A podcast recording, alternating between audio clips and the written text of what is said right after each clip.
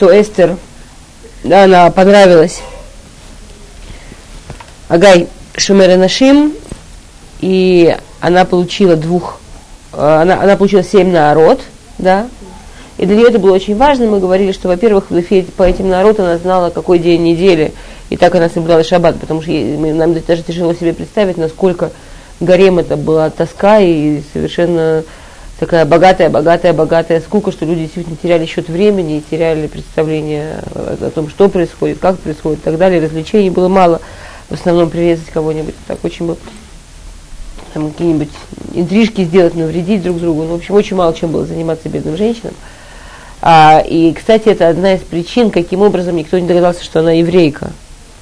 Что каждый день, если бы у нее была одна служанка, или две служанки, или три служанки, они бы видели, что в обычные дни недели она работает, она что-то делает. Эстер очень пида, очень для нее было важно в гареме, она постоянно работала, она постоянно чем занималась. Там, я не знаю, что бедиюк значила работа в то время для женщины, прясть, шить, вышивать. Но она очень строго следила за тем, чтобы она, ее служанки были заняты, чтобы не, не было вот этой вот скуки, которая приводит к всяким очень болезненным явлениям у людей.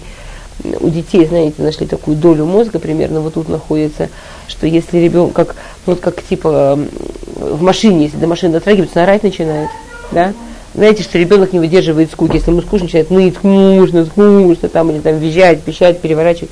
Все нашли, что тут у него есть такая доля мозга, как такая охрана, что если он ничего не делает, если ему скучно, ну, как, как красная лампочка, он начинает посылать очень сильные сигналы в мозг, срочно что-то делаем, срочно что-то делаем, срочно что-то делаем.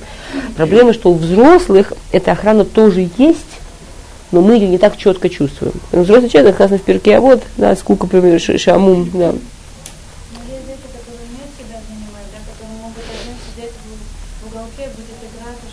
Это уже хинух, это что-то другое. Нахон, нахон. Вот, вот, э, точно, точно. Это уже воспитание, это уже насколько человек умеет себя занимать. Но ребенок не будет сидеть, если он здоров. Если вы видите ребенка, сидит, ничего не делает, смотрит в одну точку или в потолок, или просто так смотрит, ничего не делает, и долго, это, это не говорит о здоровье. У здорового ребенка должен начать просто все кричать, визжать и требовать действий. Скажем, я не говорю о ребенке, который смотрит на облака и придумывает 28 сказок в минуту, да. Я, я не об этом говорю. У взрослого на самом деле тоже есть такая вещь, но она медукет, она не, он, взрослый ее не чувствует, но физически, как ребенок это чувствует физически, как что-то ему физически мешает. Взрослый это чувствует, как, да, что, как в перке, вот сказано, шаму мы вида или вера, что, что сначала сколько приводит к тому, что человек делает грехи, а потом к тому, что сходит с ума. Человек не, не, не может находиться в таком бездействии, если он здоров. Или это признак болезни, или это дорога к болезни. Эстер очень экпида. При этом был день в неделю, когда она ничего не делала. Если бы любая служанка это заметила, то она бы сразу сказала, что, товарищ, что вы удивляетесь, кто она, кто она. Посмотрите, кто шаббат соблюдает. Кто она? А? Всегда одна и та же служанка. Приходила в седьмой день. И всегда видела Эстер, которая ничего не делала, как, в общем, другие женщины особо ничего не делают. Поэтому это не вызывало никакого удивления. Она считала, что она всегда ничего не делает, понимаете? Так же, как остальные служанки, что всегда что делает. Вот, по-видимому, учительских, как учительских, э, служанческих собраний тогда не проводили. Судя как раз по всему. Может, э, по-видимому, служанки не, не, не работали там все в одном месте, чтобы делать было ничего, кроме как свою госпожу. Видимо, это был очень огромный штат, и это не было так. Окей. А, еще одна Теперь, и лой гиды стерет амавад молодытаки, мартахай цевале широта гид. Да, мы про это говорили? М? Мы говорили, что не, не рассказала, не сказала Эстер, из какого она народа, из какого народа, потому что Мардахай ей приказал не говорить. Мы это обсуждали? Начали? Объясни, что, что мы про это говорили уже? Нельзя было сказать, чтобы потом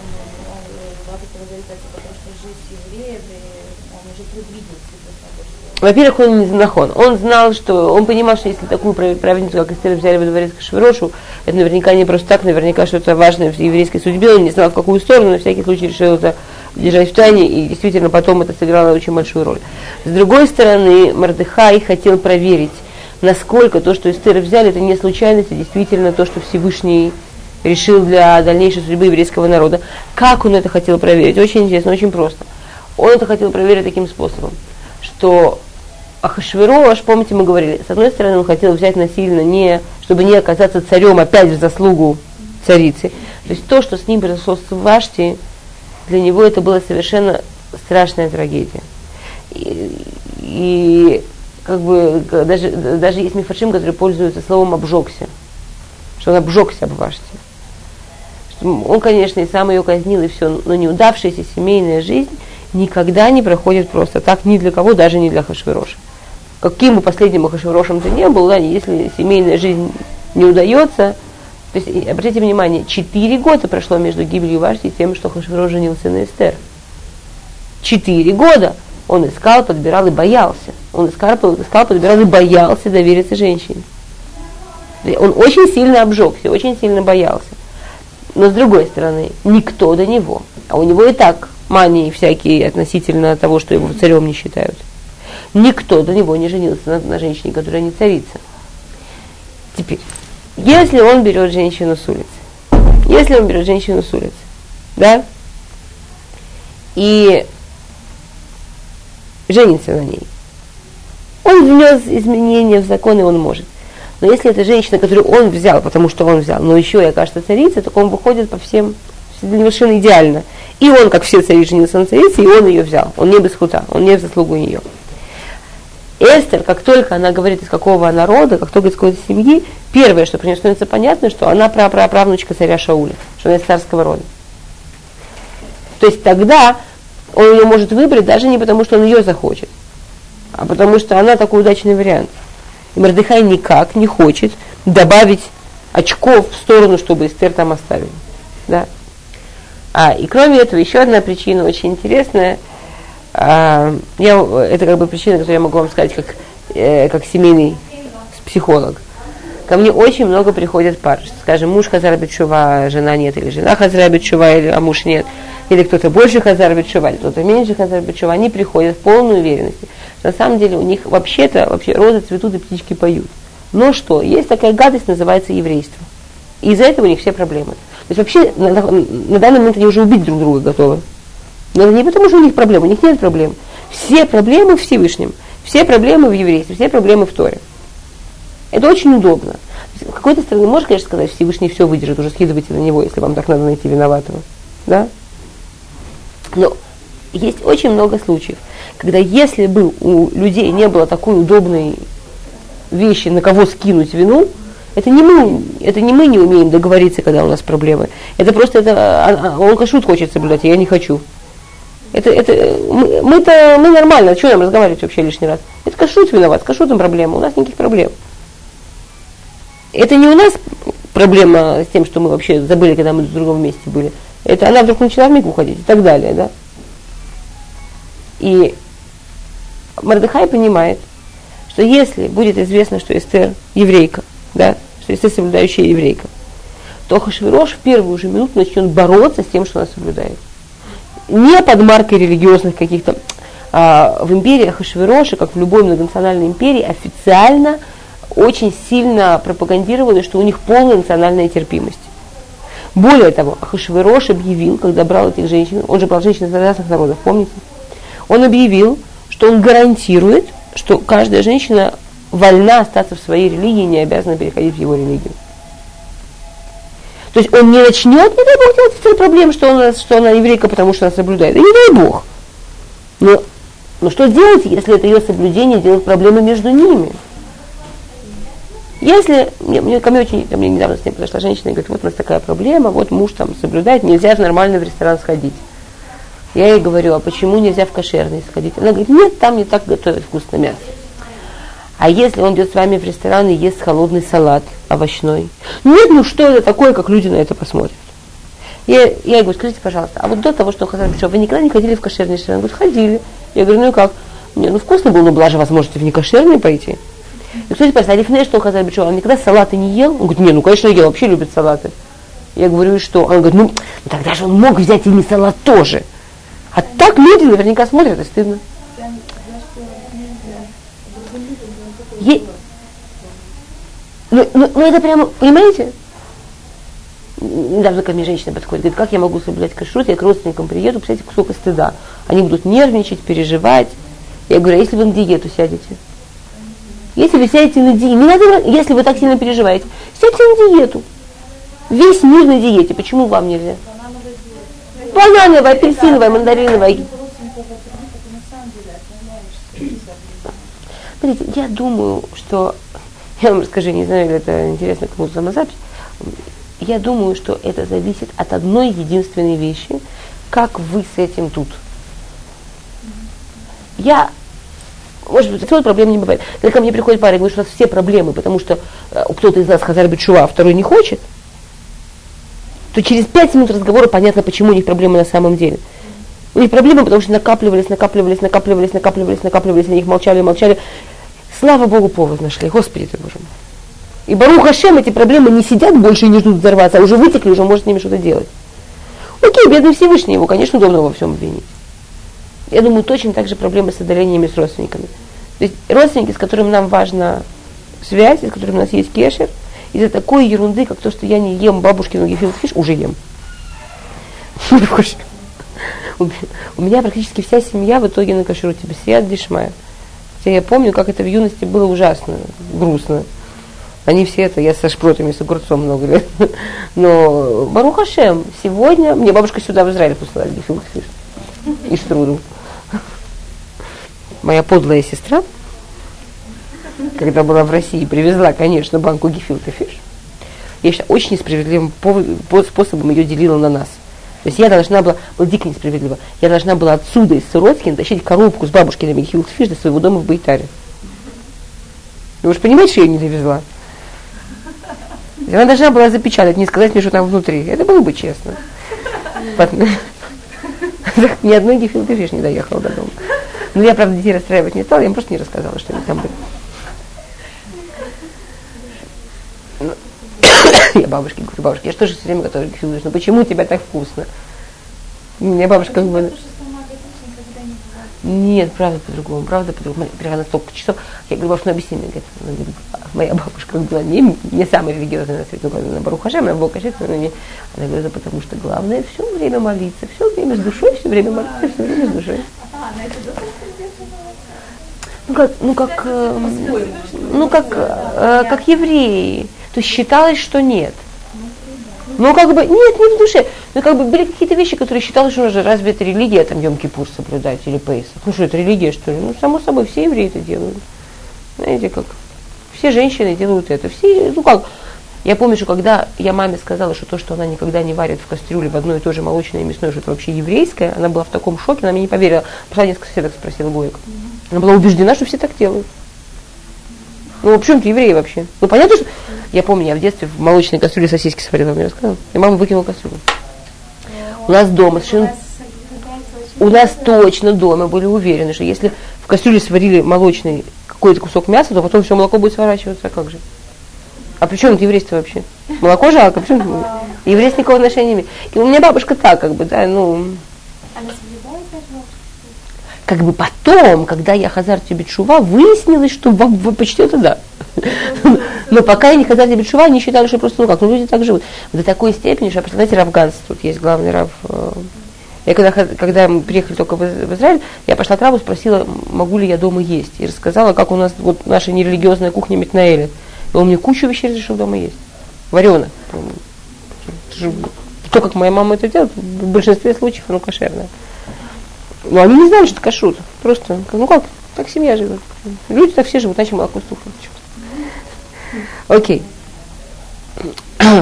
Теперь, с другой стороны, то, что здесь нас учит Эстер. Да? Эстер нас учит, что это, это очень тяжело. Эстер находится в очень-очень тяжелом психологическом положении. Говорит Рамбам, Тева Бриатош Адам, льет машух, лидей сувавимуто. Это природа человека.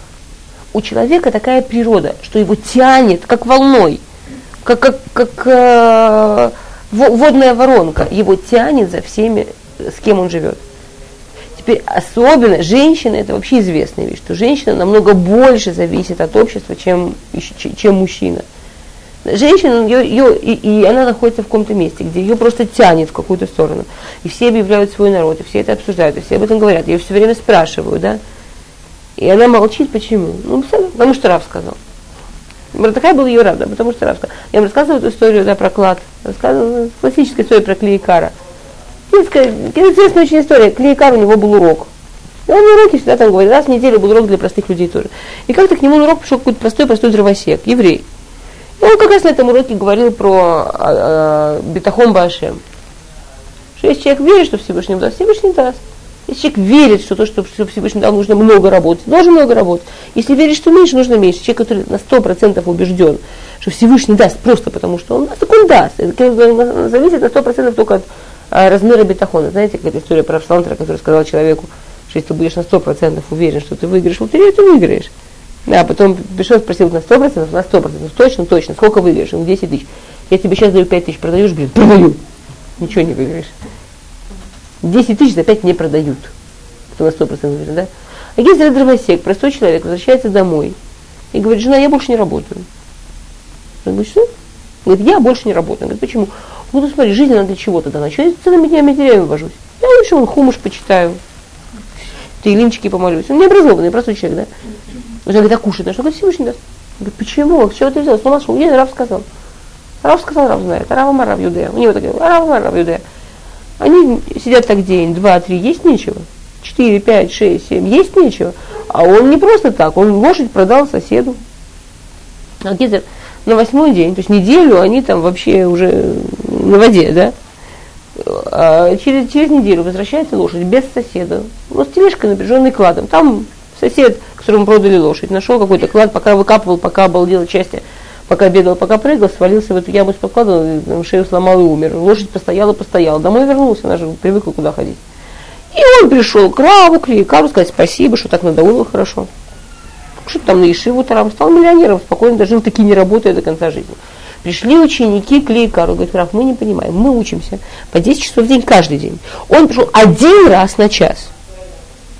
Почему клад ему? Просто интересно. Великий сказал, потому что он знает, что Рава Мара вероюдея. Да, потому, что для него это было сто процентов. Каждый человек слышит настолько, насколько он. Я вам рассказывала историю про, а, э, про Бялика. И замечательная история про Бялика. Не знаете? Нет? Бялик. Хайм. Нахуй. Ученик Ешиват Воложин. Да? Он будучи в 15 лет учеников Ишиват Воложен, у него была такая история. Про эту историю он написал в своих воспоминаниях. В конце жизни Бялик начал врубаться во все, что он сделал, написал воспоминания. Воспоминания офигительные, ужасно интересные. Вообще можно читать как взор Бетшува со слезами на глазах, что он, он, был старый, он был уверен, что он уже изменить ничего не, не может, но хотя бы как бы его осмысление жизни другим людям, чтобы так же не накололись, как он, на всякие глупости. И он, в частности, пишет такую историю, что ему было 15 лет, и Ровми Воложин дал урок по тому же поводу. Бетахон, Всевышний дает. Насколько веришь, настолько дает. Границы мира стирают, стираются или существуют настолько, насколько они для тебя важны. Рав сказал, Рав знает. И вот четыре 15-летних мальчика решили, что, пожалуй, что в Ешиве им слишком шумно. И не пошли как бы они в лес четвером. Там они будут жить. А Всевышний будет их кормить, поить и так далее. А что? Ну, Раф пообещал, что границы стирать можно. Они пошли в лес стирать границы. Ну, они там поучились, помолились, ждут ужина. Вы удивитесь, но ужин не приходит. Ну, они на голодный желудок спать легли. Утром, часов в 5 утра, двое из четырех, один из них бялик, просыпаются от громких звуков. Громкими звуками был бурчащий живот. Очень кушать хочется. 15 лет организм растет, мальчики. Они скакивают, руки в ноги, эти двое, и несутся в ближайшее местечко. Покупают молочка, а булочек, они же не сволочи, они же ученики учатся Ешеват Воложен. Они на этих вторых тоже купили, на еще двух. Налопавшиеся, счастливые, возвращаются, а эти все еще спят. И решили не пошутить. И прямо у них над головой присобачили молочко, булочки.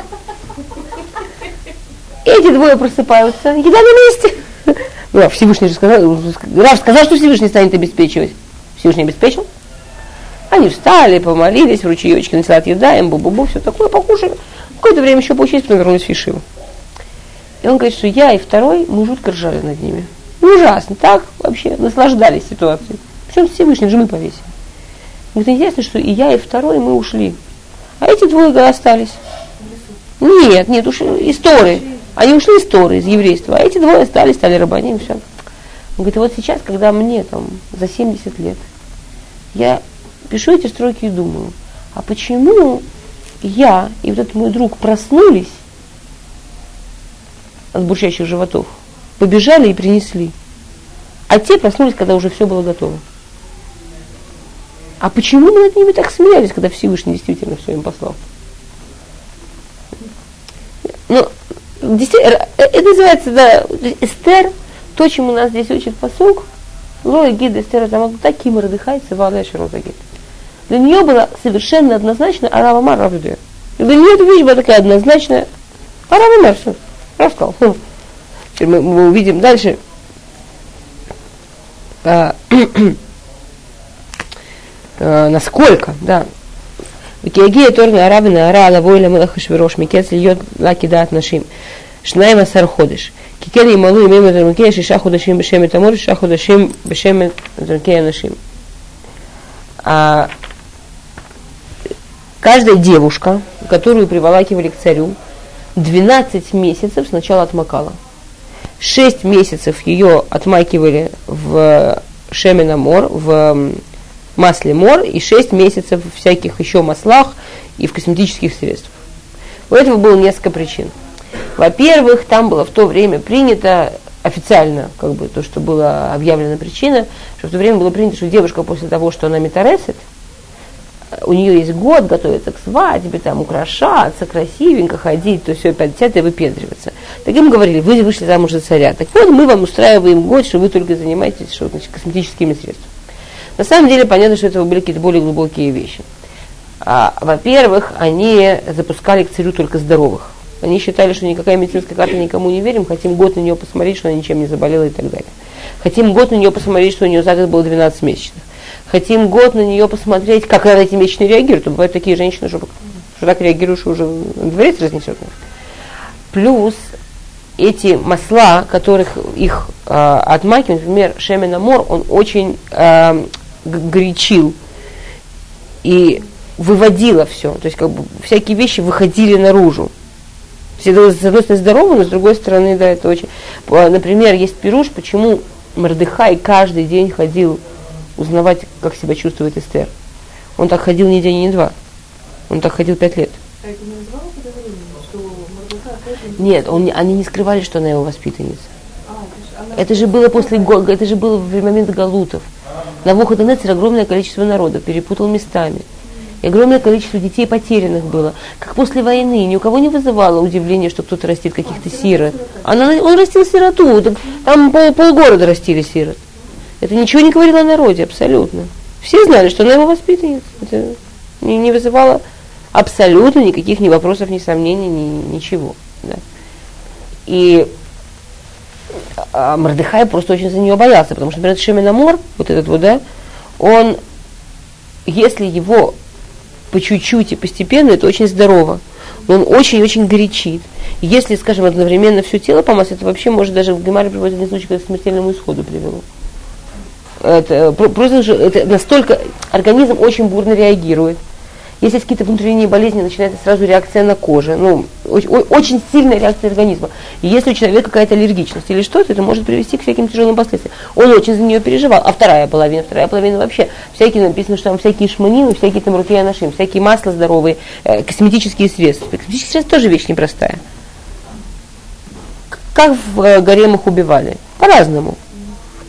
Я вам расскажу историю из... Э, то есть история про другое, но просто чтобы объяснить, что нет, нет, в, в мире нет ничего безопасного, да, особенно все вот эти вот косметические штучки, все очень, да, непросто. Я могу сказать такой случай, случай, как одна невестка подошла к свекрови.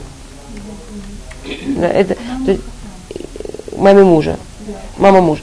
То есть Гемаре, это, эта история, она не, не про масло. В Гемаре это история про то, что насколько важно строить правильные отношения между да, родственниками вот, так, вот, вот, вот, вот таких позиций, да, там невестка и мама мужа, потому, потому что есть э, женщины, которых Гемара называет э, царот. Есть женщины, которые как бы естественные враги, естественные вредители одна другой.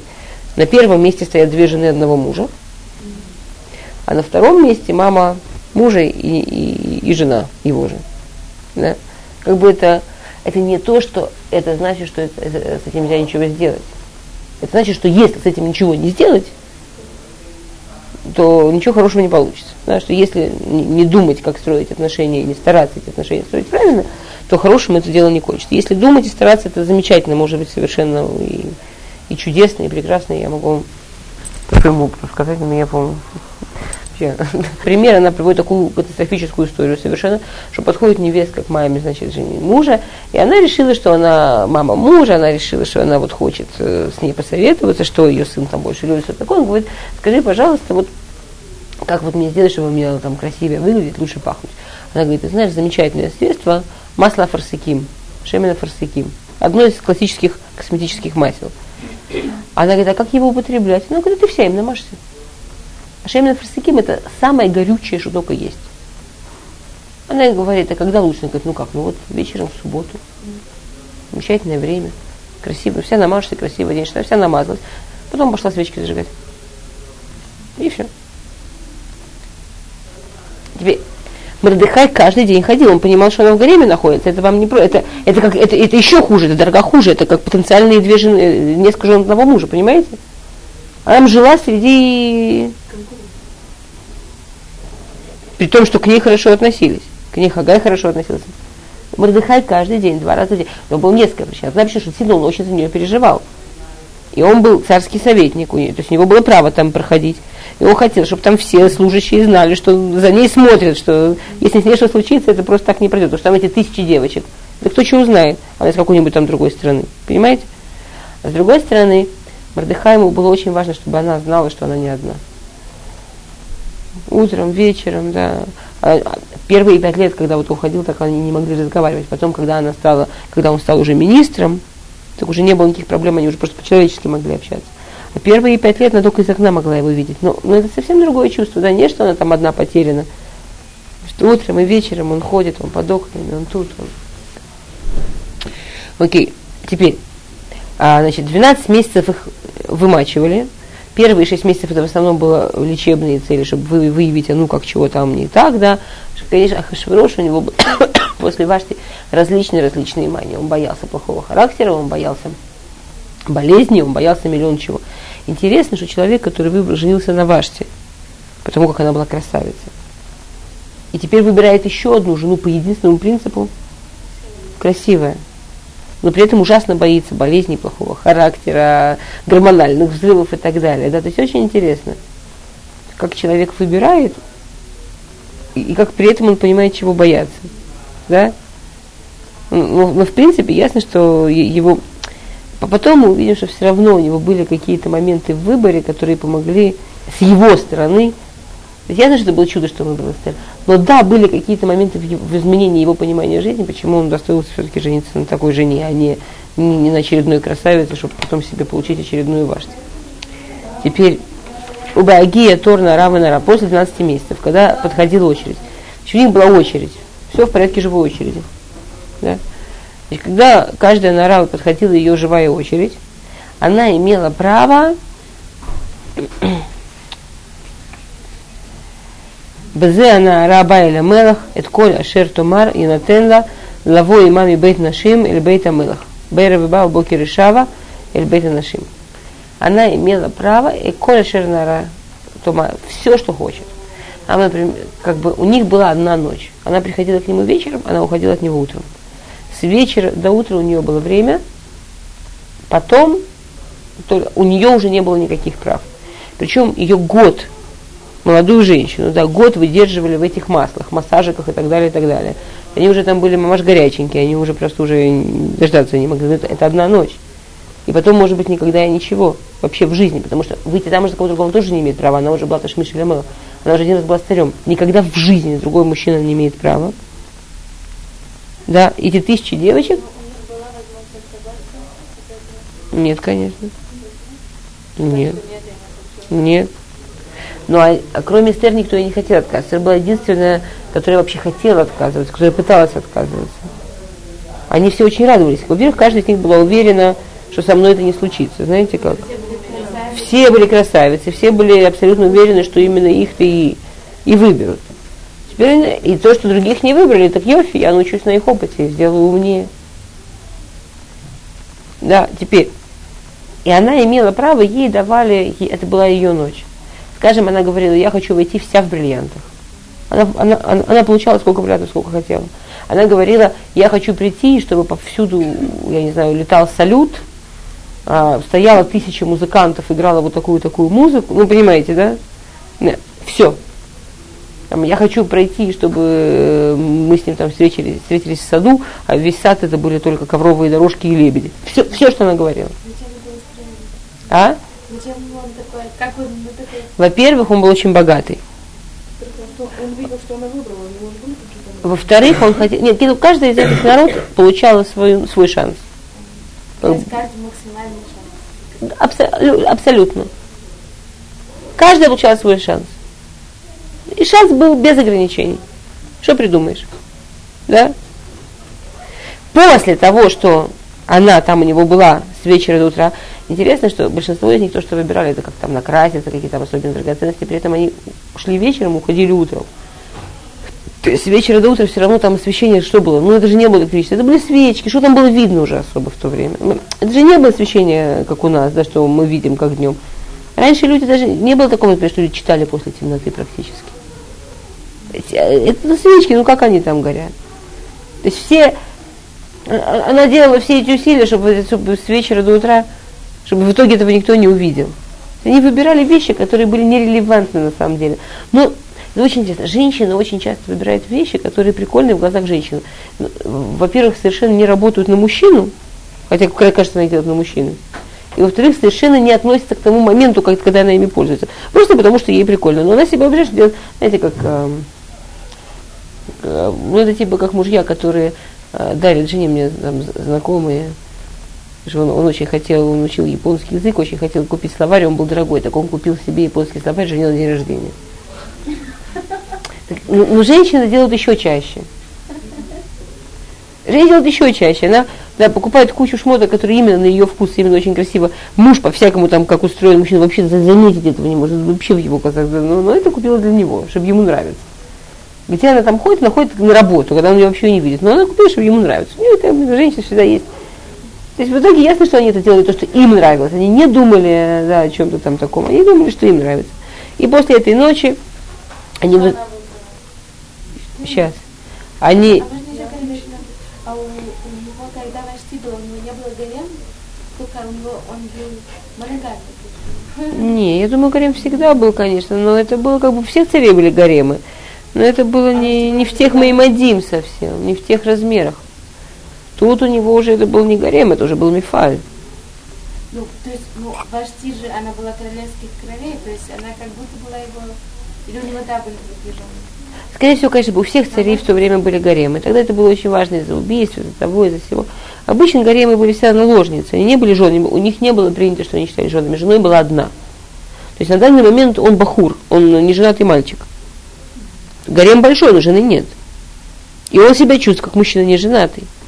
Это наложница, это не жены.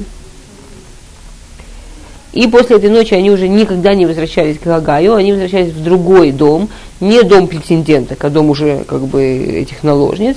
Гидейша Агаз Сариса Мелах, да, и там уже начальником был Шас Газ, Шомера Пилагшим, который был э, начальник над наложницами. Вело того ло оделя мелах киим хафез бамелах вайкрабашем. Все. И больше у нее никакой власти. И никогда в жизни больше не предстанет перед царем, если только царь вот именно лично ее не захочет и не назовет ее по имени. Можете представить, 4 года человек работает каждую ночь с другой девочкой, там, что он должен запомнить как у каждую из них по имени. Там этот Шатгас, он там вел записи, все такое. Ну, конечно, шансы... А, так что они сделали на самом деле? На самом деле это была вообще религиозная акция что он объявил, что имена он помнит только из своего народа. Там приходит девочка с именем Щу-Щу, да. Он вот если ты примешь мою религию, получишь имя наше, то вот еще есть шанс. И у женщины выбор, или она, значит, как бы меняет свою религию, свою веру, и все, и принимает имя вместе с верой его, и тогда хоть какой-то шанс вообще хоть раз в жизни еще мужа увидеть, да, а не только пропадать в гареме. Или оставайся там И практически все женщины меняли имена. То есть чуть ли не единственная, кто осталась своим именем, это была Эстер. Чуть ли не единственная, кто осталась, как она была, это Эстер. И женщины до конца жизни были, в этом втором э, гареме как наложницы? Угу. То есть они его никогда не видели, все, до конца жизни они там. Ну, может, кому-то везло, кого-то он там звал, может. Ну, ну, в общем, они там До конца жизни. Это, это же тяжело. Я, знаете, историческая литература про гарем, это не так все просто. Потому что как бы они были обеспечены, они были без, э, беззаботны, а им не грозила нищета, им не грозила. Это были какие-то э, богатую, уверенную жизнь они получали. У них было неограниченное количество денег на шопинг. Шопинговать они могли сколько угодно на базаре принадлежащем. Теперь Эстер, да, написано, что Эстер, она лолак хайма давар. Эстер, когда пришла ее в Беагия а Тор, Эстер бат Авихаль бар Мардыхай, Шерлаках лолебат ло, Лавой Лемелах ло бикша давар, ким это шер юмар хагай сари самелах. Значит, дошла очередь Эстер. Эстер сказал, ничего я не хочу, краситься не буду, одеваться не буду, как есть так пойду, вообще никуда не пойду. Пришел к ней Агай и говорит, ну, тогда сама меня режь. Представляешь, сейчас ты придешь к царю, как стоишь. Вообще, ну ты что? А, ну, ну, ты решила меня убить, убивай сама, чем мне ждать, мучиться, какую казнь он выберет. Убей сразу, сама, самостоятельно. Так Эстер ему говорит, хорошо, я согласна, чтобы ты сделала, сделал то, что ты считаешь нужным, по минимуму. Я потерплю. И в итоге она была единственная женщина, которая была одета под вкус мужчины. И теперь очень интересно, что на самом деле это, это настолько по-другому, да, это настолько иначе. То есть в итоге она действительно была одета скромнее всех.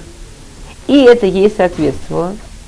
Да, и, и, и опять скромность Эстер, что она осталась скромной в месте, где женщины на течение года жила в толпе женщин, где все ничем больше не занимались, кроме как своим телом и своей внешностью, и своей внешностью, и своим телом, и обсуждениями, как можно быть еще круче, еще круче, еще симпатичнее, еще симпатичнее. И ничем больше. И Эстер абсолютно в это не влилась. И Эстер абсолютно этим не увлеклась. И это, и это да, нужно понимать.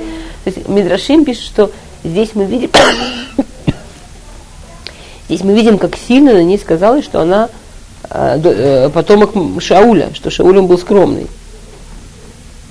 То есть две вещи. Во-первых, что у нее была такая скромность, что даже все то, что все, кто были вокруг, на нее не подействовало. Да, что, что это, это, это, это страшно затягивает, страшно увлекает. Ицхак Авину, он женился на Ривке, по большинству Мифашим, когда Ривке было сколько? Три года. Почему? Зачем же он не мог подождать до 10, до 13, до 20? Бабая. Почему в три года не женился? Причем до 13, по большинству, опять-таки, Мифашим, они не жили как муж и жена. Почему он должен быть на три года? Что ему действительно, ему вот нечего было делать ребеночка воспитывать себе в жену. Что она жила вместе, что там было очень-очень все нескромно. И очень-очень все было так, да. А она была другая. Она была как Шунабина Куцим, как роза между колючками. Она ни на что это не поддавалась и была совсем другая. В три года. Девушка была в три года, там коту в этому поражается, да. И всякое такое. Там подробно, там интересная вещь. Почему он не женился в три года, говорят, потому что иначе бы она сломалась что если оставить человека самого праведного, самого чистого, самого скромного среди а, общества людей, которые все ведет себя иначе, невозможно, ни на кого невозможно. Это, это страшный несоем. Сколько нужно уже туда бежать?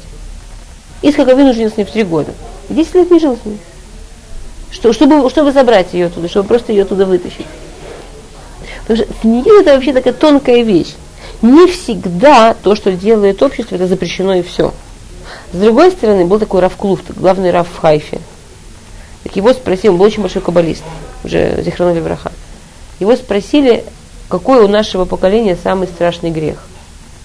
Какой вот самая опасная большая, большая вещь. Каждое поколение есть какой-то особенный грех. Что именно этот грех, если делать, самое большое наказание получишь. Скажем, Хупецхайм считал, что в его поколении это был Лошонара, поэтому он так с этим боролся. Понимаете? Так спросили про грех нашего поколения Равклуфта. Он сказал, кулам. Кулам. Все. что, что наше поколение особенно, особенно есть проблема падать за всеми. Особенно есть проблема, все так делают, значит нормально. Ну так все же так делают, ну что там. Все так говорят, все так смотрят, так одеваются. Ну все, ну что. То, что есть такой закон страшный, что когда человек приходит на небо, и у него обнаруживается грех, который делал, делал, делали в его поколении многие, за это наказывают особенно. Это не оправдание, это наоборот.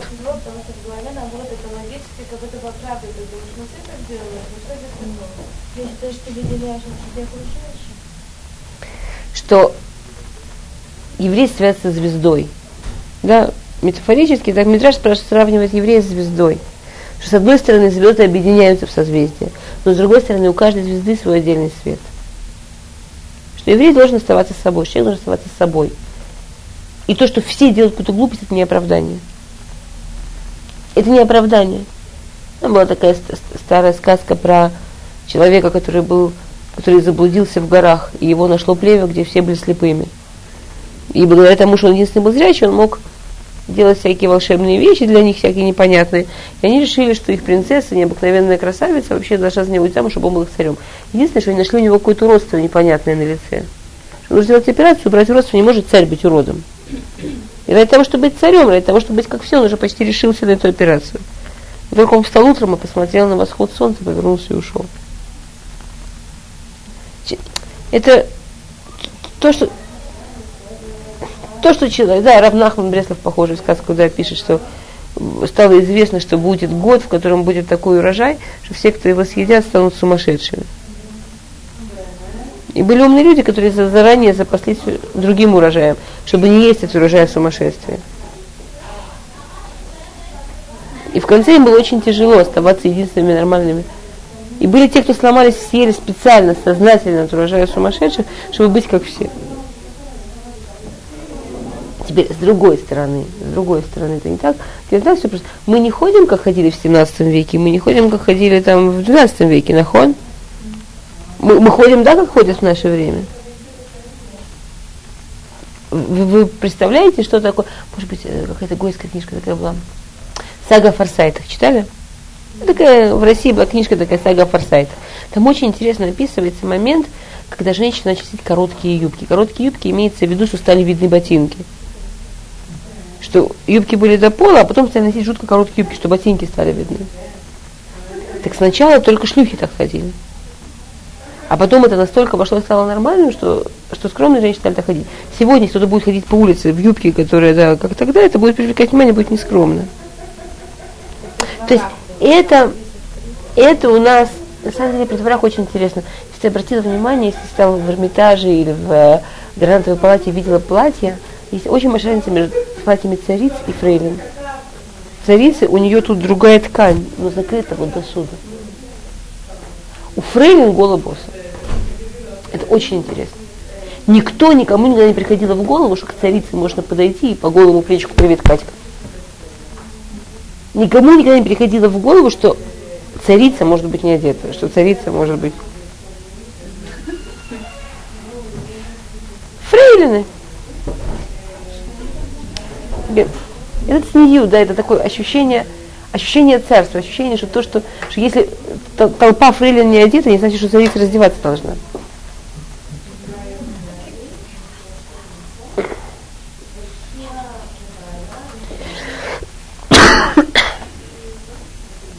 И то есть, с одной стороны, это, конечно, очень большая мала Эстер, что она цнуа, что она не тянет за толпой.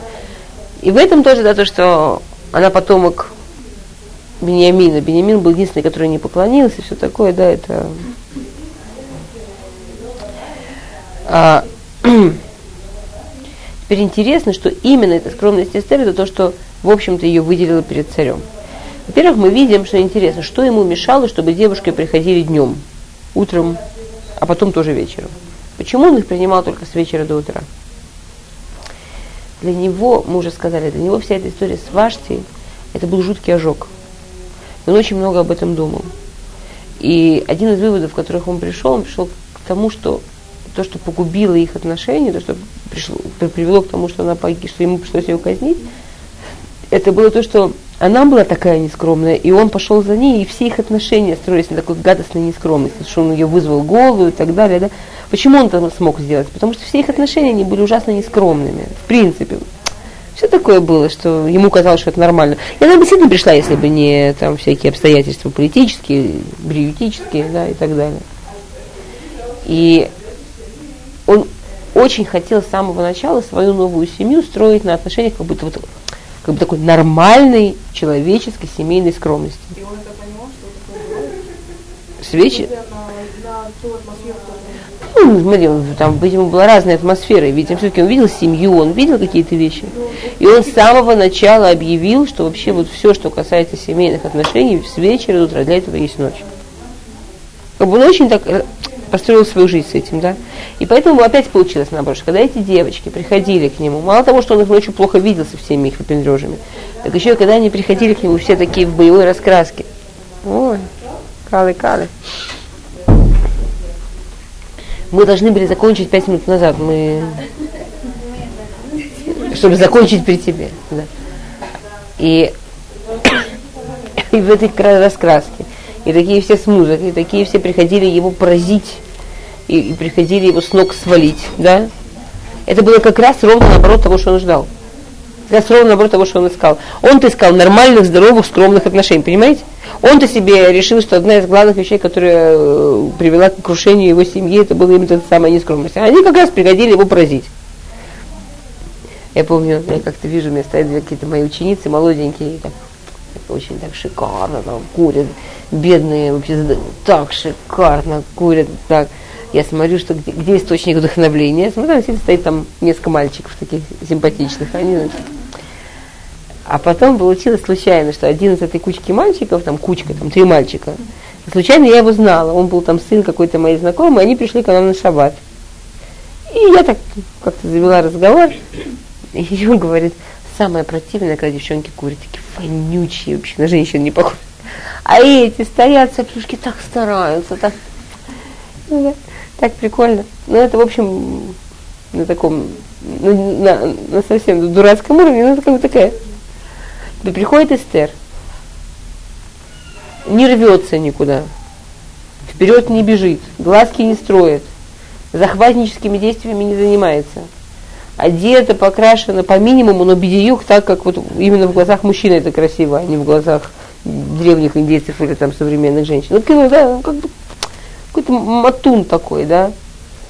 Все, что это, это, это очень, это, это, это для него было вот точно то, что он ищет. Да?